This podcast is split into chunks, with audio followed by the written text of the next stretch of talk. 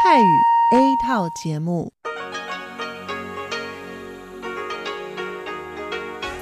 ที่นี่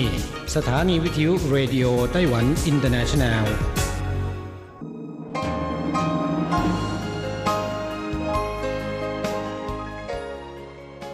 กลับมาฟังขณะนี้ท่านกำลังอยู่กับรายการภาคภาษาไทยเรดิโอไต้หวันอินเตอร์เนชันแนลหรือ RTI ออกกระจายเสียงจากกรุงไทเปไต้หวันสาธารณรัฐจีน เป็นประจำทุกวันนะครับ นอกจากรับฟังทางเครื่องรับวิทยุได้แล้ว ยังสามารถรับฟังรายการผ่านระบบออนไลน์ได้ที่ thai.rti.org.tw หรือที่ RTI Fanpage นะครับ ขอเชิญติดตามรับฟังรายการของเราได้ตั้งแต่บัดนี้เป็นต้นไป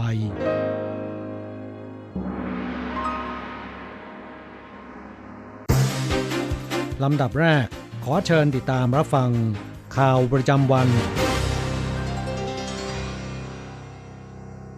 สวัสดีครับ คุณผู้ฟังที่เคารพ วันนี้วันอาทิตย์ที่ 26 พฤษภาคม พุทธศักราช 2562 ขอเชิญพบกับการรายงาน สรุปข่าวเด่นในรอบสัปดาห์ที่ผ่านมา โดยผมแสงชัย กิตติภูมิวง เริ่มกันด้วยข่าวแรก ประธานาธิบดีไช่หวนเดินทางไปโรงงานต่อเรือหลงเตอ๋อท่าเรือสู่เอ้า เมืองอีหลาน ในวันที่ 24 ร่วมพิธีเริ่มสร้างเรือลาดตระเวนประสิทธิภาพสูง และเรือกวาดทุ่นระเบิด ประธานาธิบดีไช่กล่าวว่า ในภาวะเผชิญหน้าความท้าทายด้านความมั่นคงของประเทศ และการปฏิรูปยกระดับเศรษฐกิจไต้หวัน จะสู้เพื่อชาติ โดยกล้าหาญไม่หวั่นเกรงในการต่อสู้กับความท้าทายต่างๆ ประธานาธิบดีกล่าวว่าหลังจากขึ้นบริหารประเทศในปี 2016 ได้มีการเริ่มใช้งานเรือราดตระเวนลำแรก ในตอนนั้นประธานาธิบดีได้ตัดสินใจจะเสริมความเข้มแข็งด้านการป้องกันตนเอง ซึ่งจะดำเนินการอย่างจริงจัง การสร้างเรือดำน้ำไม่ต้องกลัวต่อความยากลำบาก แต่ต้องกล้าตัดสินใจ แก้ปัญหาอุปสรรคจึงจะได้รับผลสำเร็จ ในส่วนของเรือลาดตระเวน Tuo River class corvette เป็นเรือลาดตระเวนชั้นคอร์เวตที่ไต้หวันผลิตเอง มีชื่อเสียงระดับโลกนั้น ต้องมีการพัฒนาให้ดีขึ้นต่อไป ต่อไปครับ เพื่อตอบรับต่อปฏิบัติการรักษาบรรยากาศโลก 24 พฤษภาคม กลุ่มอนุรักษ์สิ่งแวดล้อมในไต้หวัน ซึ่งกระจายในท้องที่ต่างๆ ร่วมกันจัดกิจกรรมเดินขบวน มีการเข้าแถวแปลอักษรดำเนินกิจกรรมศิลปะ เรียกร้องควบคุมอุณหภูมิโลกไม่ให้เพิ่มเกินกว่า 1.5 องศาเซลเซียส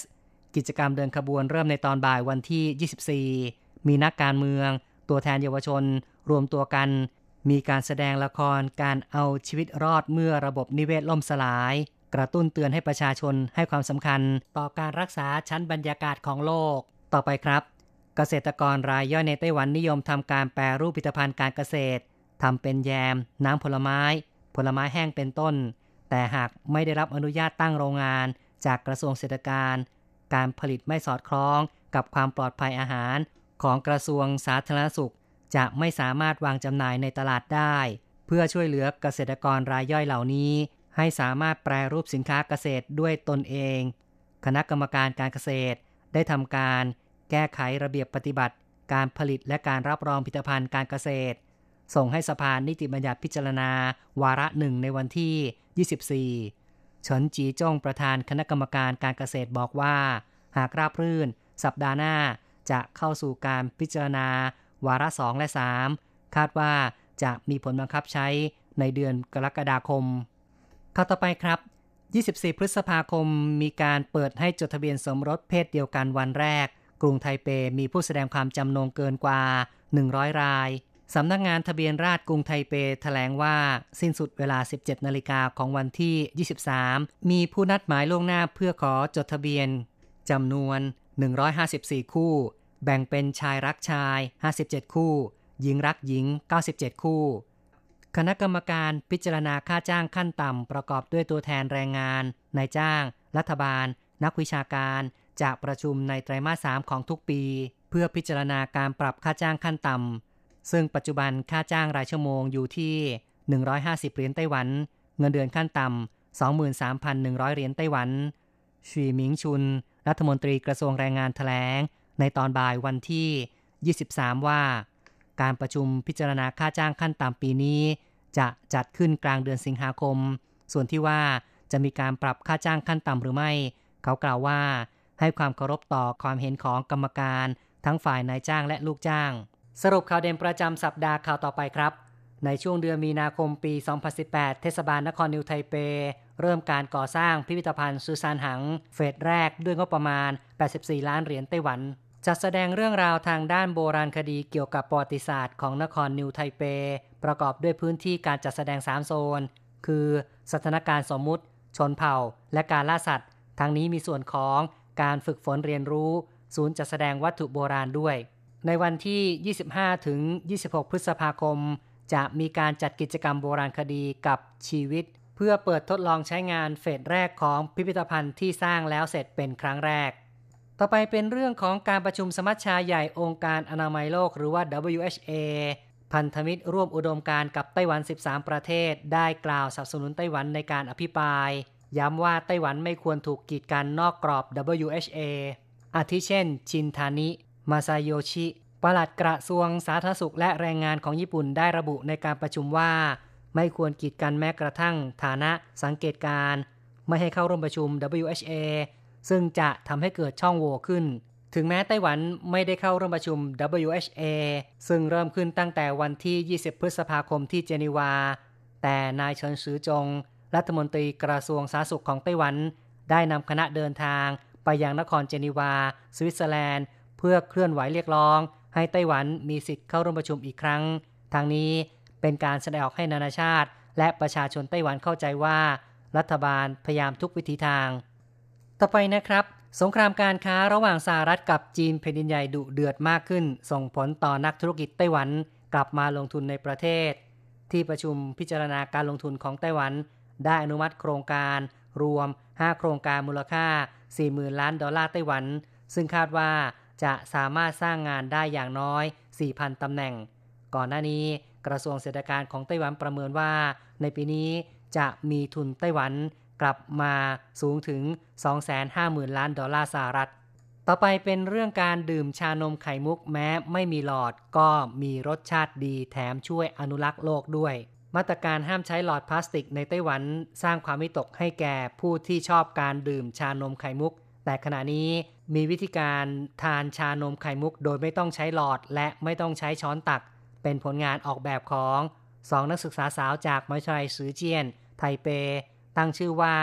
ถ้วยชานมไข่มุกไร้หลอด Float ออกแบบโดยการอาศัยระดับความสูงต่ำภายในถ้วย โดยมีถ้วยขนาดเล็กสำหรับกรองชานมไข่มุกอยู่ภายในถ้วยใหญ่ทำให้ไข่มุกไม่จมอยู่ใต้ชานม จึงสามารถรับประทานไข่มุกได้ พร้อมกับการดื่มชานม การออกแบบดังกล่าว ยังได้รับรางวัลการประกวดในงาน Young Designer Exhibition ของไต้หวันด้วย ต่อไปครับ กรมประกันภัยแรงงานกระทรวงแรงงานของไต้หวันได้ประกาศรายชื่อ สมาคมวิชาชีพที่ค้างชำระค่าเบี้ยประกันภัยจำนวน 7 แห่ง ซึ่งกรมประกันภัยแรงงานได้สั่งลงโทษ โดยการงดจ่ายสินไหมทดแทนทุกประเภทให้แก่สมาชิกของ สมาคมเหล่านี้ทั้งหมด สถิติของกรมประกันภัยแรงงานระบุ จนถึงวันที่ 15 พฤษภาคมที่ผ่านมา มี 7 สมาคมวิชาชีพ ค้างชำระเบี้ยประกันแรงงาน ได้แก่ สมาคมวิชาชีพแรงงานเสริมจังหวัดเพิงหู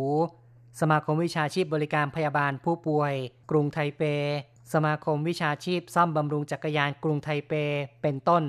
ต่อไปเป็นข่าวเกี่ยวกับวิกฤตบริษัทหัวเว่ยลุกลาม 15 บริษัทไต้หวันอาจถูกหางเลขทำให้กำไรหด วิกฤตการหัวเว่ยยักษ์ใหญ่มือถือ อุปกรณ์สื่อสารของจีนแผ่นดินใหญ่ ถูกสหรัฐจับตา สั่งห้ามธุรกิจในประเทศของตน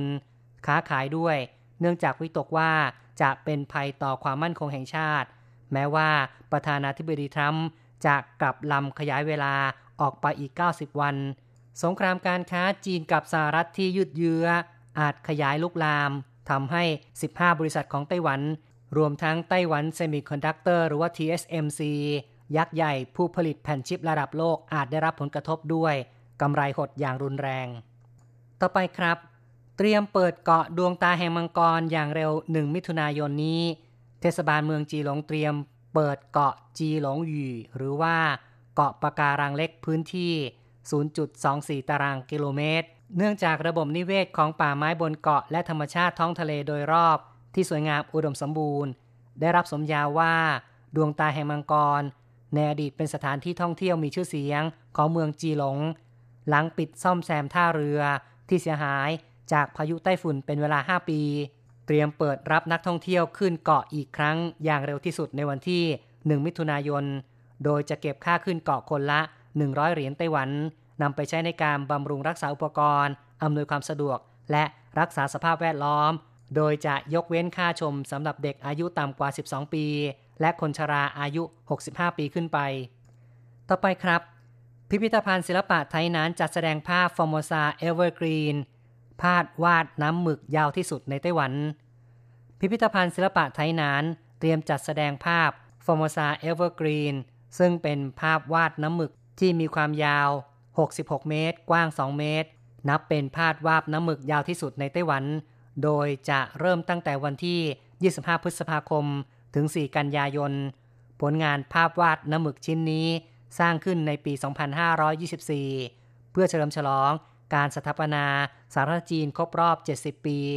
โดยนายเหอเฮาเทียน อดีตผู้อำนวยการพิพิธภัณฑ์ประวัติศาสตร์ไต้หวันเป็นผู้ริเริ่ม ได้เชิญจิตรกรระดับบรมครูในไต้หวัน10ท่าน อาทิเช่น จางต้าเชียน หวังจินปี้ จางกูเนียน เป็นต้น เดินทางเขียนภาพรอบเกาะเป็นเวลาครึ่งปี มีทั้งภาพทิวทัศน์ภูเขาที่สูงตระงาน แม่น้ำและท้องทะเลกว้างใหญ่ หลังจากผลงานชิ้นนี้เสร็จแล้วในปี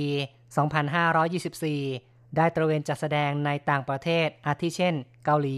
มาเลเซีย เบลเยียม ได้รับความสนใจอย่างมาก สำหรับในไต้หวันเคยจะแสดงเพียงสองครั้งที่ไทนานและซินจู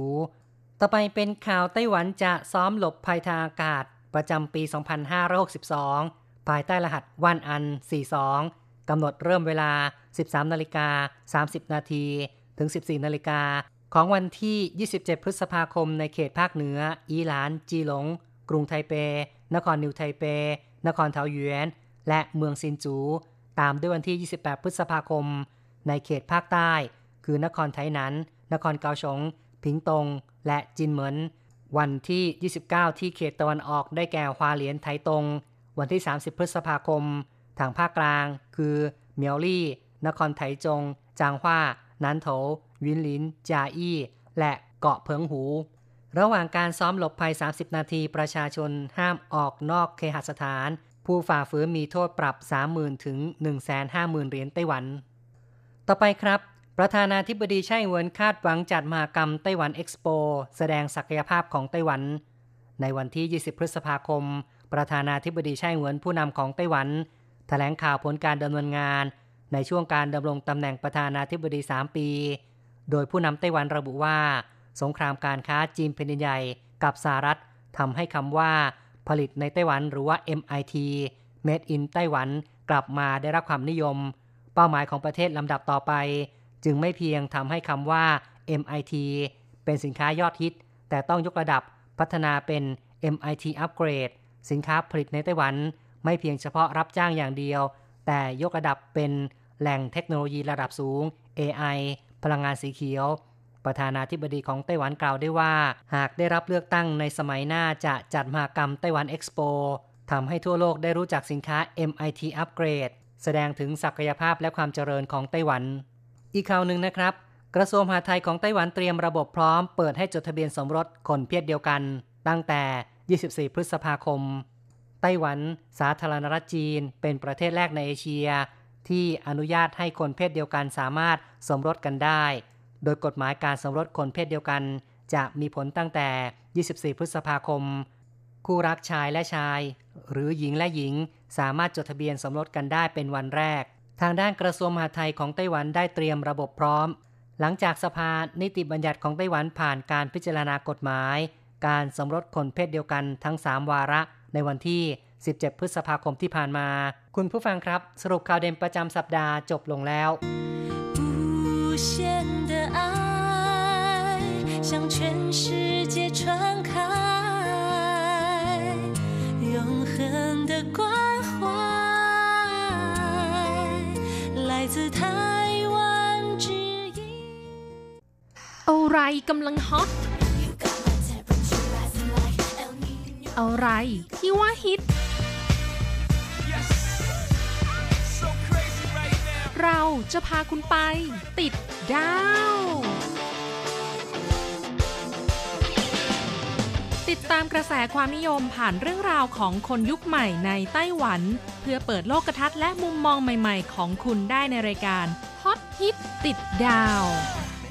สวัสดีค่ะ ขอต้อนรับคุณผู้ฟังเข้าสู่รายการฮอตฮิตติดดาว กับดิฉันดีเจอันโกการจยากริชยาคมค่ะ สำหรับเรื่องราวที่จะพาคุณผู้ฟังไปติดดาวในสัปดาห์นี้นะคะ อันโกจะมาแนะนำเรื่องของร้านขายเครื่องดื่มมือเขย่า หรือที่ภาษาจีนเรียกว่า手搖飲料นะคะ ซึ่งเป็นร้านขายน้ำชาที่มีสาขาหนานแน่นไม่แพ้เซเว่นอีเลเว่นเลยทีเดียวค่ะ คือมีสาขาเกือบ 600 แห่งในไต้หวันนะคะ แต่ที่น่าสนใจก็คือฮอตฮิตแต่เฉพาะทางตอนใต้มากๆค่ะ คือตั้งแต่ภาคกลางนะคะไถจงลงไปสุดที่ภาคใต้ เปิดสาขาพรึบเลย แต่ไม่รู้ทำไมนะคะ ทางภาคเหนือกลับมีสาขาอยู่ร้อมแรมค่ะ มีที่เขตปันเฉียว นครนิวไทเปหนึ่งสาขา ที่เขตกุยซานนครเทาหยวนหนึ่งสาขา แล้วก็ที่เมืองซินจูสองสาขาเท่านั้น ส่วนเมืองหลวงกรุงไทเปนะคะ เคยเปิดสาขาที่เนยหูหนึ่งแห่ง แต่ก็ต้องปิดตัวลงไป ปัจจุบันกรุงไทเป แล้วก็ภาคตะวันออกเฉียงเหนืออย่างอีหลานและฮวาเหลียน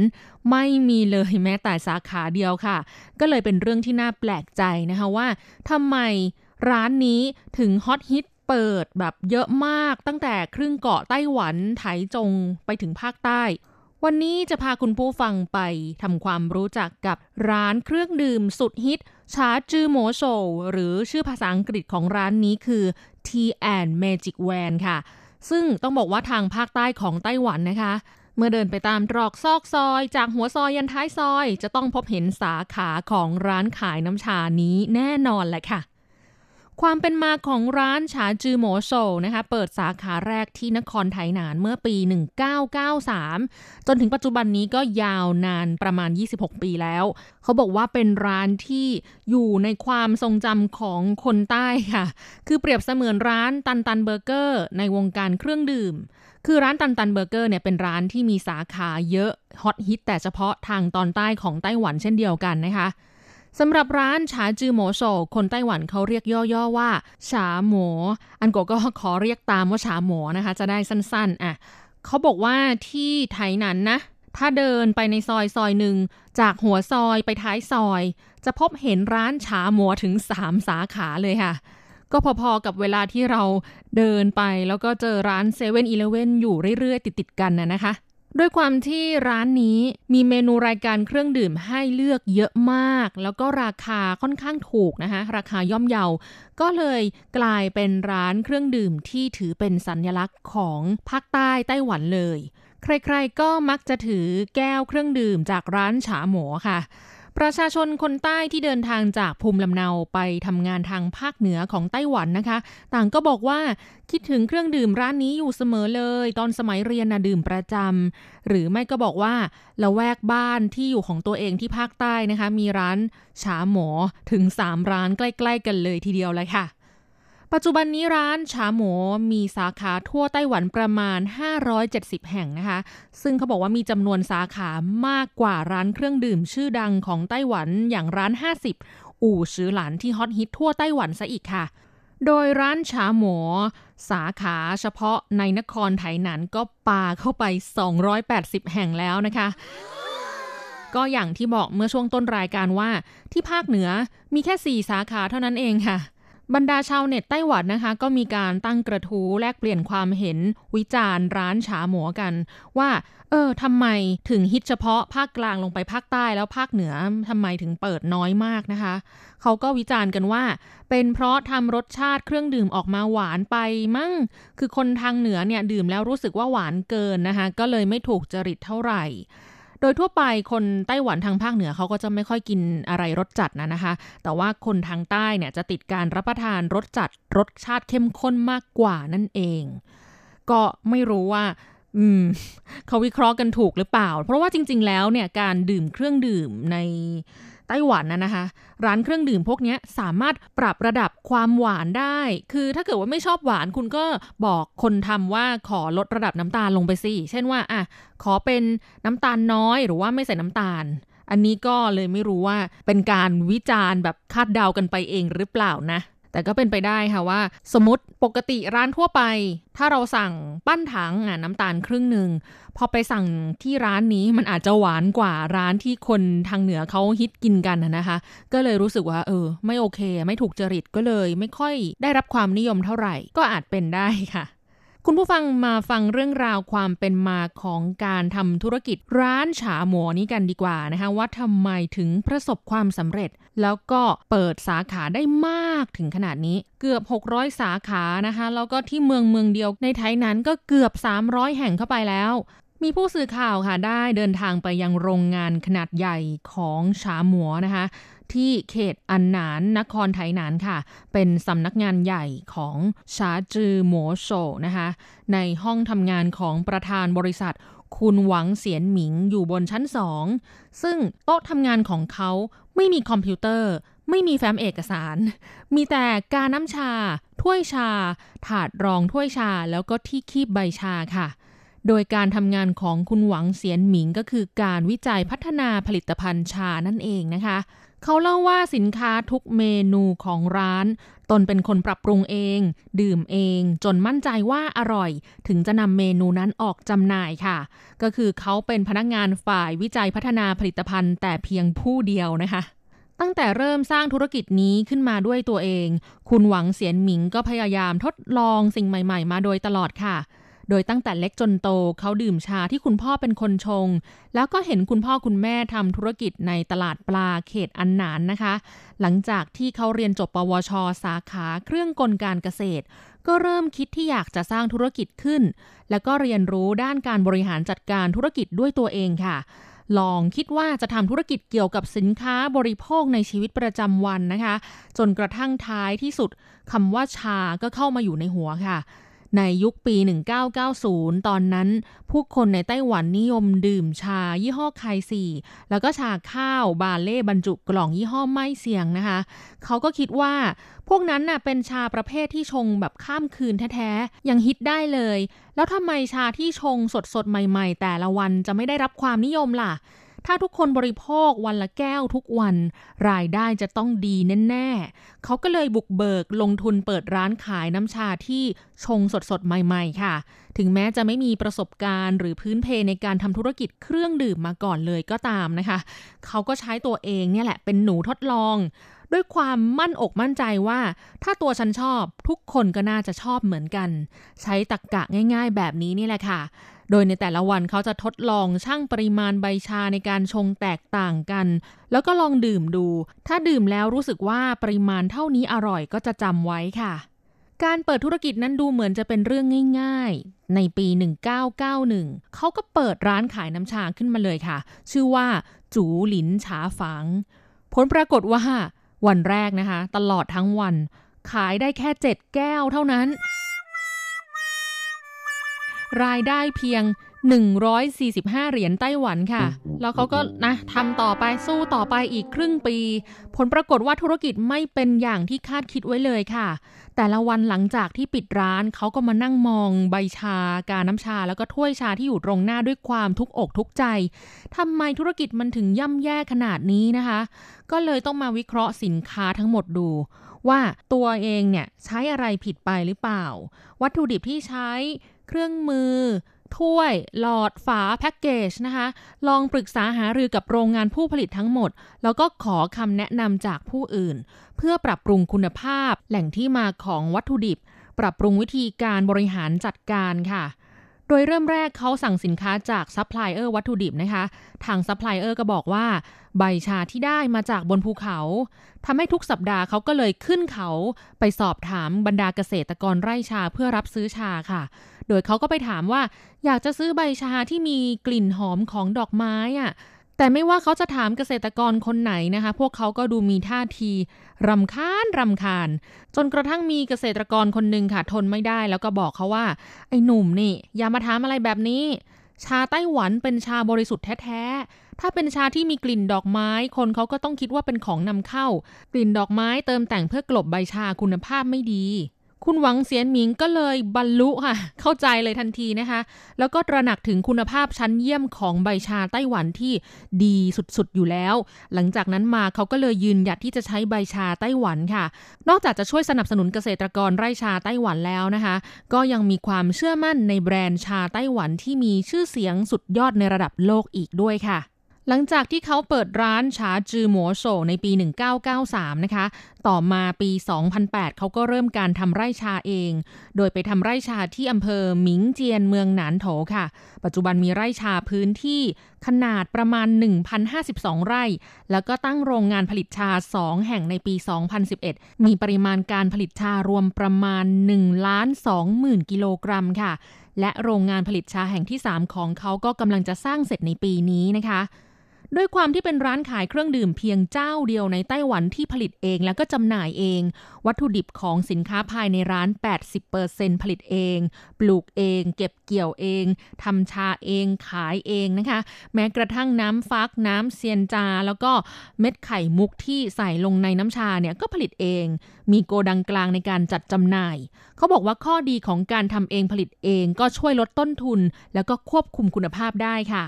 การจัดส่งเองก็เป็นการช่วยลดต้นทุนค่าขนส่งได้อีกถึง 30%นะคะ หลังจากปี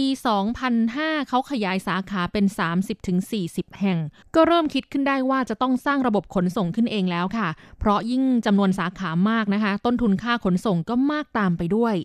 ซึ่งร้านเครื่องดื่มหลาย ๆ เจ้าเนี่ยขยายไปถึง 70 สาขาค่อยมานั่งคิดเรื่องค่าขนส่งที่เพิ่มขึ้น เขามองว่ามันช้าเกินไปค่ะ เมื่อสร้างระบบขนส่งขึ้นเองก็จะช่วยขจัดปัญหาต้นทุนค่าขนส่งสูงได้ ปัจจุบันนี้มีพนักงานฝ่ายขนส่ง 13 คน แล้วก็รถบรรทุก 10 คัน แบ่งเส้นทางจัดส่งไปยังโกดังหลัก 13 แห่ง และโกดังสำรองระบบดาวเทียมอัตโนมัติอีก 11 แห่งค่ะนำเทคโนโลยีเข้ามาช่วยเพื่อประหยัดกำลังคน ประหยัดเวลาและต้นทุนนะคะ นอกจากนี้ร้านฉาหมัวยังใช้ไข่มุก น้ำฟักน้ำเซียนจาที่ผลิตเองจำหน่ายเอง จัดส่งเองไปยังสาขาต่างๆ โดยการแช่แข็งในถุงสุญญากาศเพื่อรักษาคุณภาพของไข่มุก คุณหวังเสียนหมิงพูดตรงๆว่าสาเหตุที่ทำให้มีสาขาในภาคเหนือและภาคตะวันออกเฉียงเหนือน้อย นั่นเป็นเพราะว่าแผนกวิจัยพัฒนาแล้วก็การจัดเก็บวัตถุดิบอยู่ที่นครไทยนานภาคใต้ แล้วก็เมืองนานโถในภาคกลางนะคะ ศักยภาพในการขนส่งยังไม่เหมาะแก่การขนส่งไปพื้นที่ไกล ๆ ในปริมาณมากค่ะด้วยเหตุนี้เพื่อที่จะรักษาคุณภาพของสินค้า เขาจึงยังคงทำการตลาดในภาคใต้เป็นหลักค่ะ อันนี้ก็ฟังจากปากของเจ้าของผู้บริหารเองเลยนะคะว่า ที่ไม่เปิดสาขาในภาคเหนือแล้วก็ภาคตะวันออกเฉียงเหนือเยอะๆเนี่ย เพราะต้องการรักษาคุณภาพของสินค้านั่นเองค่ะ ปัจจุบันร้านชาจือโมโซมีรายได้จากการส่งสินค้าประมาณ 1,000 ล้านเหรียญไต้หวันค่ะ และรายได้จากการจำหน่ายสูงถึง 2,000 กว่าล้านเหรียญไต้หวันนะคะ นี่ก็คือเรื่องราวของการทำธุรกิจร้านขายเครื่องดื่มเจ้าดัง ชาจือโมโซที่เปิดสาขาหนาแน่นพอๆกับเซเว่นอีเลเว่นแล้วก็สามารถครองใจชาวไต้หวันได้ถึงครึ่งเกาะนะคะ ตั้งแต่ภาคกลางจรดภาคใต้ค่ะ ก็เป็นเรื่องราวที่น่าสนใจนะคะว่าทำไมเขาถึงประสบความสำเร็จได้ ถึงแม้จะเคยประสบความล้มเหลวในการเริ่มต้นทำธุรกิจมาก่อนก็ตามค่ะ วันนี้ขอลาไปด้วยเพลงสนุกสนุกนะคะ มีชื่อว่าเลิกคุยทั้งอำเภอเพื่อเธอคนเดียวของน้องลินลี่ได้หมดท่าสดชื่นฟิชเจอริงก้าวเกริกพลค่ะ ขอให้คุณผู้ฟังมีความสุขสนุกสนานและสดใส สวัสดีค่ะ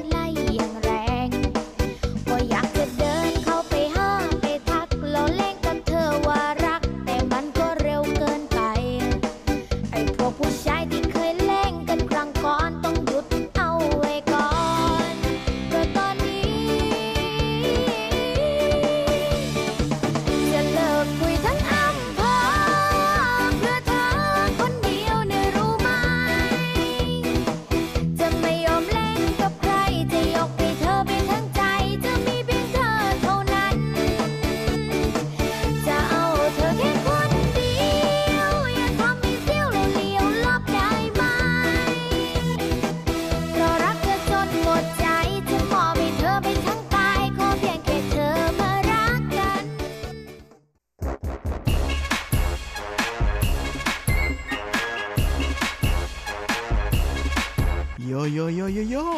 ขาขาขาเมาทั้งหลายล้อมวงกันเข้ามาได้เวลามาสนุกกันอีกแล้ว Here we go，放音乐一下全身摇。 กับเพลงเพราะๆและข่าวที่เขาคุยกันลั่นสนั่นเมืองโดยทีรักยางและบันเทิง .com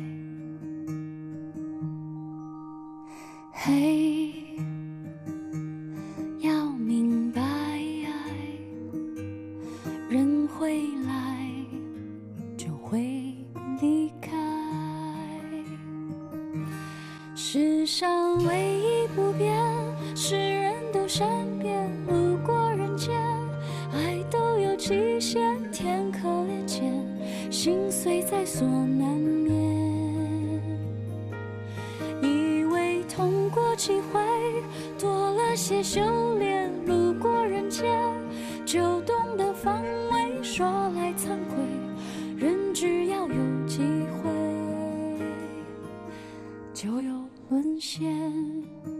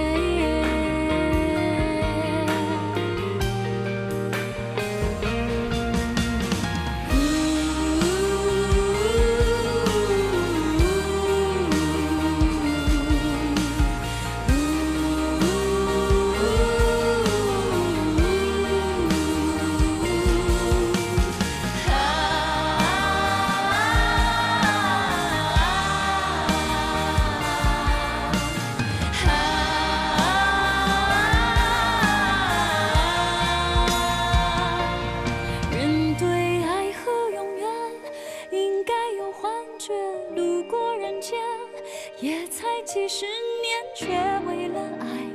勇于蹉跎岁月。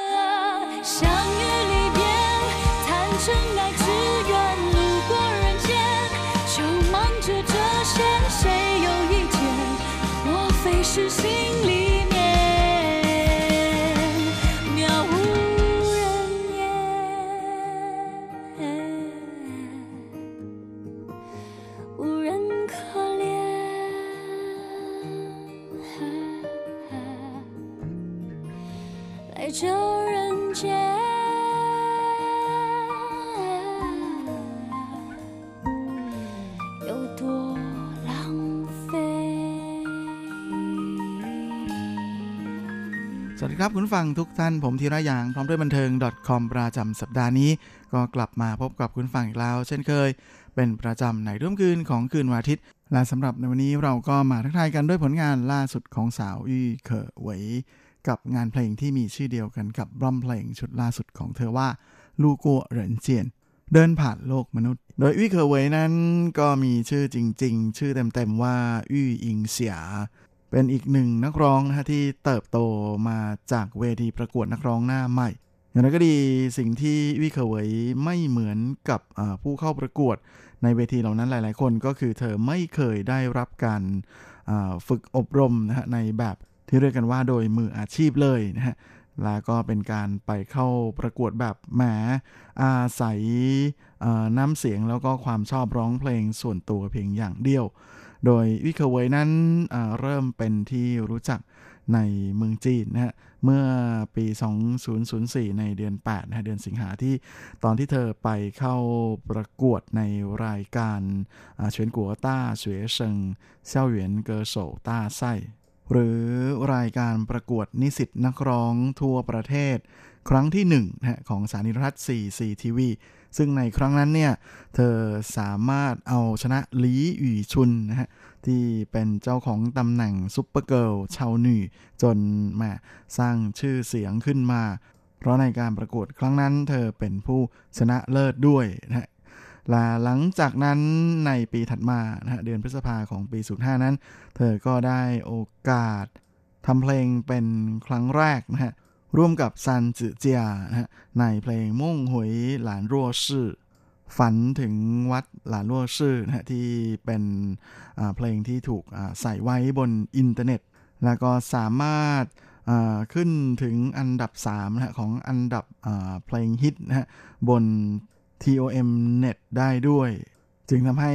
ชื่อของวิเคเวยนั้น เริ่มเป็นที่รู้จักในฐานะของนักร้องบนอินเทอร์เน็ต อย่างนั้นก็มีรายการที่สร้างชื่อให้เธอจริง ๆ นั้น คือรายการประกวดของสถานีโทรทัศน์ดาวเทียมนะฮะหูหนานเว่ยชื่อ ซึ่งตอนแรกนั้นเธอไปร่วมการประกวดชาวจีหนุ่ยเซิง หรือ Super Girl ก่อนนะฮะในปี 05 แต่ว่าเธอไม่สามารถจะผ่านรอบคัดเลือกมาได้ ปีถัดมา 06 เธอก็ยังไม่ยอมแพ้นะฮะไปสมัครเข้าประกวดใหม่ แล้วก็เหมือนเดิมนะฮะ ยังคงไม่สามารถผ่านรอบคัดเลือกได้เหมือนกัน สุดท้ายเธอก็เลยเปลี่ยนไปเข้าประกวดในรอบรอบคัดเลือกของเขตกวางเจ้านะฮะก่อนที่จะสามารถเข้าสู่รอบ 20 คนสุดท้ายของเขตกวางเจ้าได้สำเร็จ แต่ก็ปรากฏว่าในวันแข่งขันรอบสุดท้ายนะฮะที่เป็นการแข่งคัดเลือก 10 คนสุดท้ายนั้น เธอดันโชคไม่ดีนะฮะ ขึ้นร้องในช่วงที่เครื่องเสียงมีปัญหาพอดีเลย สุดท้ายก็เลยตกรอบไปแบบโชคร้ายจริงๆและแม้ว่าวิเคเวยนั้น เธอจะตกรอบคัดเลือกนะของชาวหนี่หรือ Super Girl ถึง 2 ครั้งติดต่อกัน แต่ว่าเธอก็ยังคงรักในการร้องเพลงอยู่นะฮะแต่ว่าในตอนนั้นเนี่ยเธอเพิ่งจะจบการศึกษาในระดับปริญญาตรีนะฮะ ก็เลยอออกมาทำงานก่อนนะไปทำงานอยู่ในบริษัทอสังหาริมทรัพย์แห่งหนึ่งนะฮะแต่ว่าทำได้เพียงไม่กี่เดือน เธอก็ลาออกนะเพราะว่าเธอรู้สึกว่ามันเป็นอะไรที่ไม่ใช่นะและหลังจากที่มีโอกาสได้ผ่านการแนะนำของเพื่อนนะฮะให้ไปร้องเพลงที่ผับในเดือนกันยาของปี 06 เธอก็เลยตัดสินใจนะฮะเริ่มชีวิตนักร้องในแบบของเธอเอง แต่เชื่อว่าเธอคงไม่นึกเหมือนกันนะฮะว่าการเดินออกมาจากจุดที่อาจจะเหมือนเหมือนจะตกต่ำของเธอในครั้งนี้นะฮะจะกลายมาเป็นจุดเริ่มของก้าวใหม่แห่งชีวิตนะฮะเมื่อเธอกับเพื่อนผู้ชายสองคนนะฮะร่วมกันตั้งวงเขอเขอเย่ฉวน โดยมีวิเคเวยนั้นเป็นนักร้องนำนะฮะก็ไม่นึกว่าเขอเขอเย่ฉวนนั้นจะกลายมาเป็นวงดนตรีที่มีชื่อเสียงในผับมาก ๆเลยนะฮะ โดยเธอมีโอกาสได้ย้ายไปร้องเพลงที่เฉิงตูและเธอก็ร้องเพลงอยู่ที่นี่นะฮะจนกระทั่งก่อนการเข้าประกวดควายเลอร์นี่เซิงนะรายการที่สร้างชื่อเสียงให้กับเธอในปี 09 จริงๆ ก่อนหน้านั้นวิเคเวยก็มีไปเข้าประกวดร้องเพลงอีกที่หนึ่งก่อนนะก็คือที่รายการจุ๋ยตุ้ยช่างเสียงนะฮะ ของสถานีโทรทัศน์เจียงซูเว่ยซื่อที่เป็นโทรทัศน์ดาวเทียมเหมือนกัน โดยสามารถเข้าสู่รอบ8คนสุดท้ายนะฮะของเขตเฉิงตูได้สำเร็จ แต่ว่าเธอดันแพ้ในรอบตัดสินของรอบคัดเลือกนะฮะก็เลยไม่มีโอกาสได้กลายมาเป็น 30 คนสุดท้ายของระดับประเทศ โดยรายการที่สร้างชื่อให้เธอจริง ๆ นั้นก็คือที่พูดถึงเมื่อสักครู่นะฮะควายเลอร์หนีเซิง หรือ Happy Girl นะฮะ ของสถานีโทรทัศน์ดาวเทียมฮูนานเว่ยชื่อ ที่ในปี 09 นั้นเริ่มออกอากาศนะฮะลาวิเคอร์เวยนั้นก็เหมือนเดิมนะฮะ เธอยังคงสมัครไปเข้าร่วมแข่งขันเหมือนเดิม แต่ว่าแม่ในครั้งนี้ เธอทำได้ดีกว่าในครั้งก่อนๆโดยสามารถทะลุเข้าสู่รอบ สุดท้ายของการแข่งขันในเขตเฉิงตูได้สำเร็จนะฮะแล้วก็สามารถกลายเป็นตัวแทนหนึ่งใน 300นะฮะของอผู้สมัครจากทั่วประเทศไปเข้าร่วมแข่งขันในรอบสุดท้ายของระดับประเทศ โดยตอนนั้นเนี่ยเธอได้รับเสียงชมมาก ๆ เลย จากหนึ่งในนักร้องขาใหญ่ที่มาเป็นกรรมการอย่างอูฉีเสียน เชื่อว่าการที่วิเคอร์ไว้เธอฝึกซ้อม ฝึกซ้อมแล้วก็ฝึกซ้อมมาเป็นระยะเวลานาน หลายปีติดต่อกันนี้นะฮะก็ทำให้ทั้งพลังและเทคนิคในการร้องเพลง รวมทั้งน้ำเสียงของเธอนั้นมีพัฒนาการดีขึ้นเรื่อยๆนะฮะจนในการประกวดไข้เลอร์หนุ่ยเซิงในปี 09 นั้น เธอถือเป็นตัวเก่งตัวเต็งเลยนะฮะที่จะมีโอกาสคว้าตำแหน่งแชมป์ โดยเธอทำได้ดีมาตลอดนะฮะตั้งแต่รอบสุดท้ายรอบ 18 คน ซึ่งในส่วนของรอบ 10 คนสุดท้าย เธอสามารถคว้าแชมป์ประจำสัปดาห์มาได้ด้วย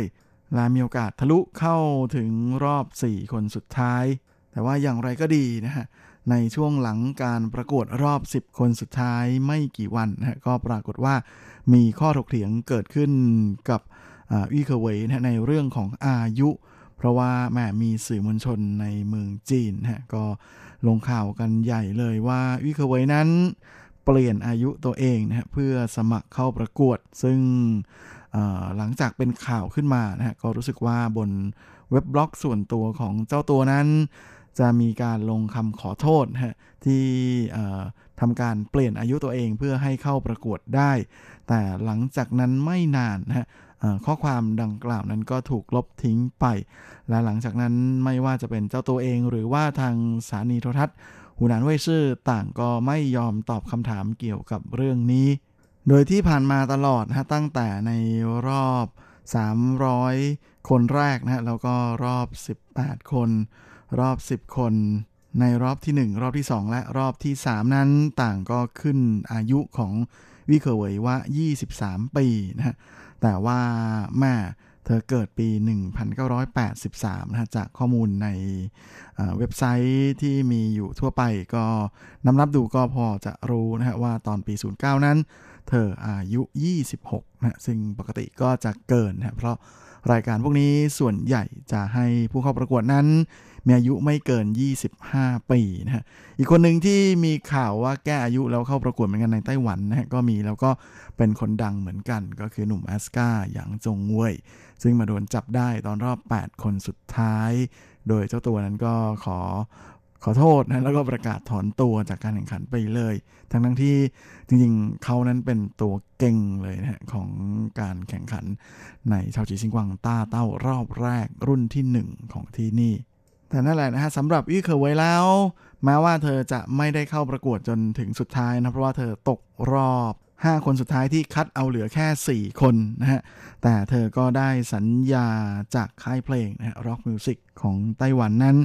ก็เซ็นสัญญาเอาเธอมาเป็นศิลปินในสังกัด แล้วก็ดึงวิเคอร์ไว้มาทำอัลบั้มเพลงในไต้หวันนะฮะในปี 2010 ซึ่งงานเพลงของเธอที่ออกมาทั้งจือว่างนะฮะแล้วก็หลานต่วนคู่ ในอัลบั้มเพลงชุดแรกนั้นต่างก็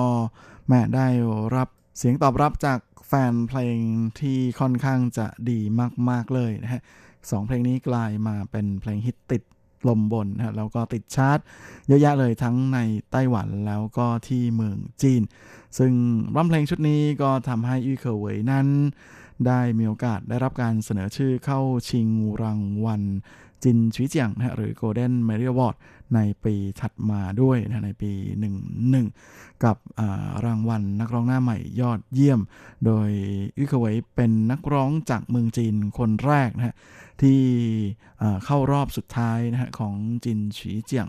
ในไต้หวันนะซึ่งเป็นรางวัลเกียรติยศสูงสุดแล้วของวงการเพลงจีนทั้งหมดเลยก็ว่าได้ อย่างไรก็ดีน่าเสียดายมาก ๆ เลยนะว่าก่อนหน้านี้เธอดันเคย ออกอัลบั้มเพลงมาก่อนที่เมืองจีนนะฮะช่วงปี 08 โดยเป็นการเอาเพลงเก่ามาร้องใหม่นะฮะมี 2 ชุดกับชุดไปเล่อเหมือนนะฮะกับหุยเซียงเฉาจิ๋วกวนก็เลยทำให้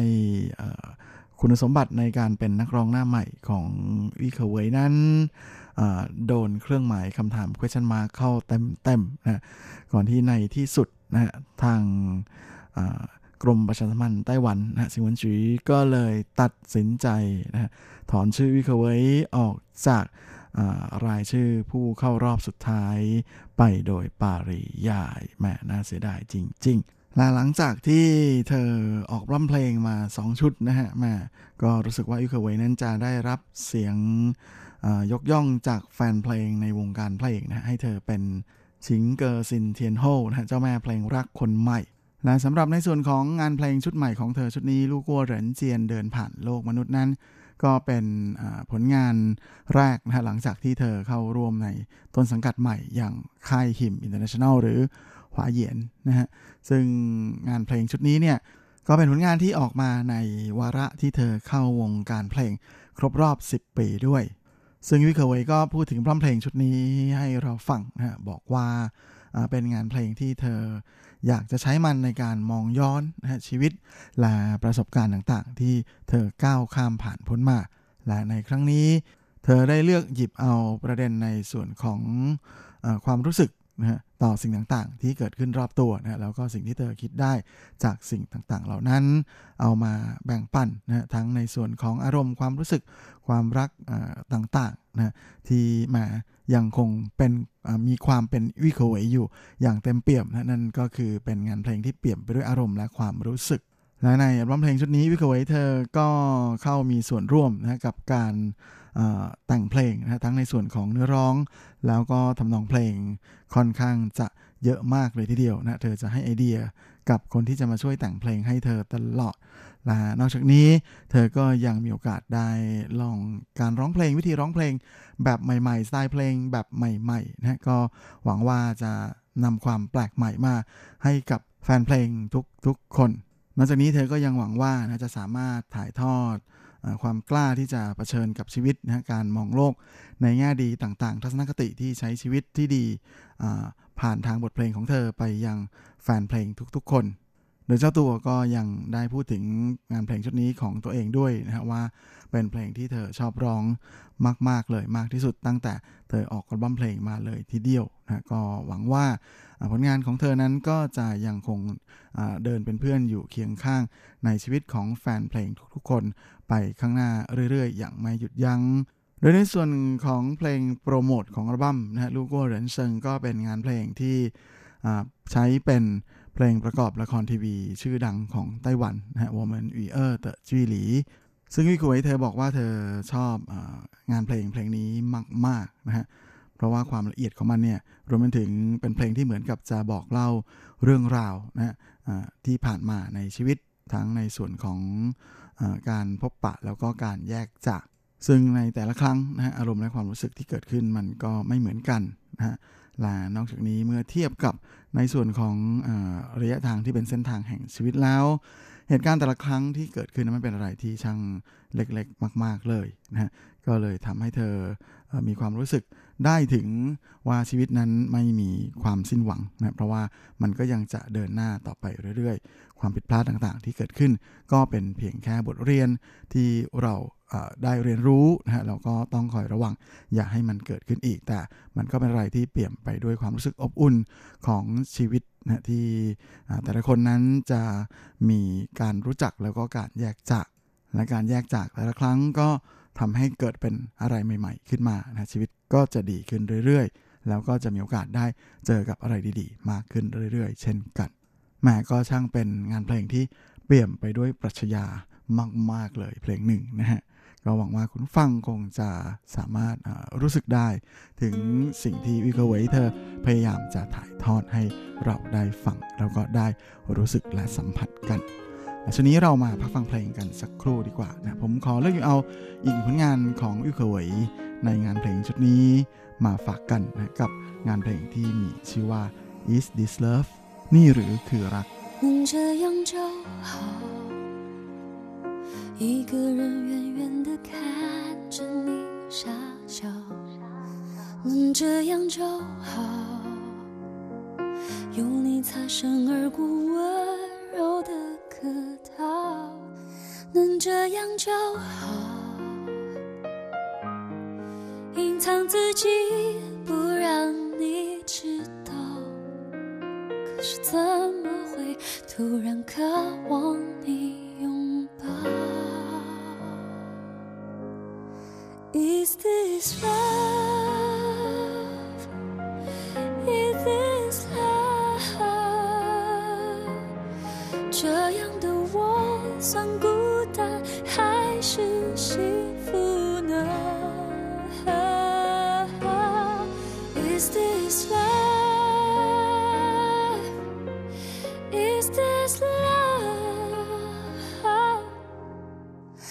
多付出和不舍，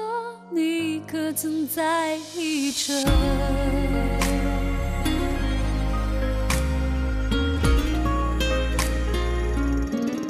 能这样就好，人海中缓缓地走入你城堡，能这样就好。和你分享开心、的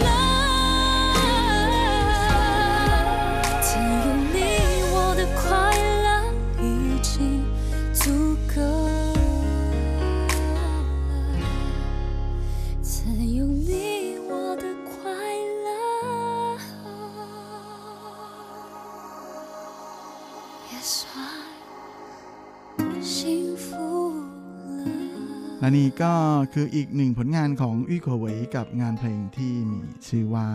นี่หรือคือรักนะฮะหรือ Is This Love นะซึ่งเป็นผลงานที่อยู่ในอัลบั้มเพลงชุดล่าสุดของสาวเจ้าด้วยนะฮะลูกัวเหรินเจียนเดินผ่านโลกมนุษย์ โดยงานเพลงเพลงนี้ก็เป็นเพลงซาวด์แทร็กนะฮะของละครทีวี เรื่องอ้ายชิงจินฮวาลุนด้วย หลังจากนี้เราก็มาเข้าสู่ช่วงท้ายของรายการกันให้กับคร่าวๆ ความเคลื่อนไหวที่น่าสนใจในแวดวงบันเทิงในช่วงของซุปซิปดับ .com